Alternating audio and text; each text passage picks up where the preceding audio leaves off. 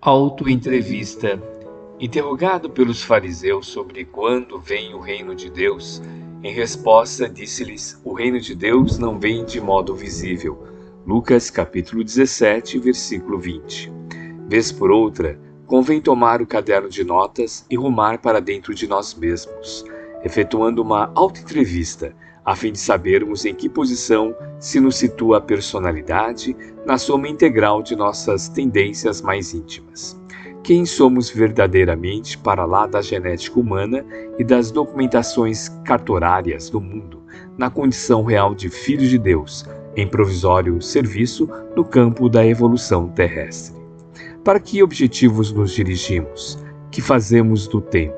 Se nos achamos hoje com menos débito e mais crédito do que ontem perante as leis eternas, se já recolhemos dificuldades e provações por reais benefícios, se procuramos renovar-nos constantemente em espírito para fazer o melhor ao nosso alcance.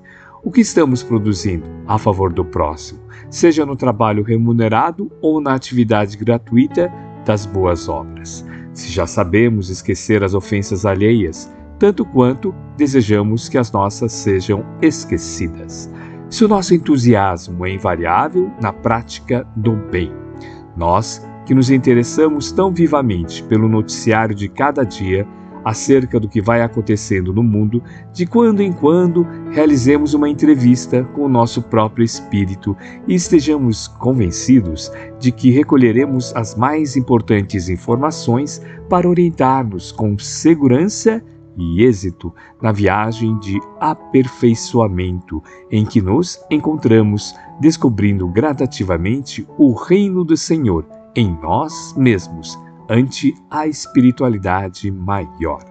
Emmanuel, psicografia de Francisco Cândido Xavier, obra Reformador, dezembro de 1967, página 266.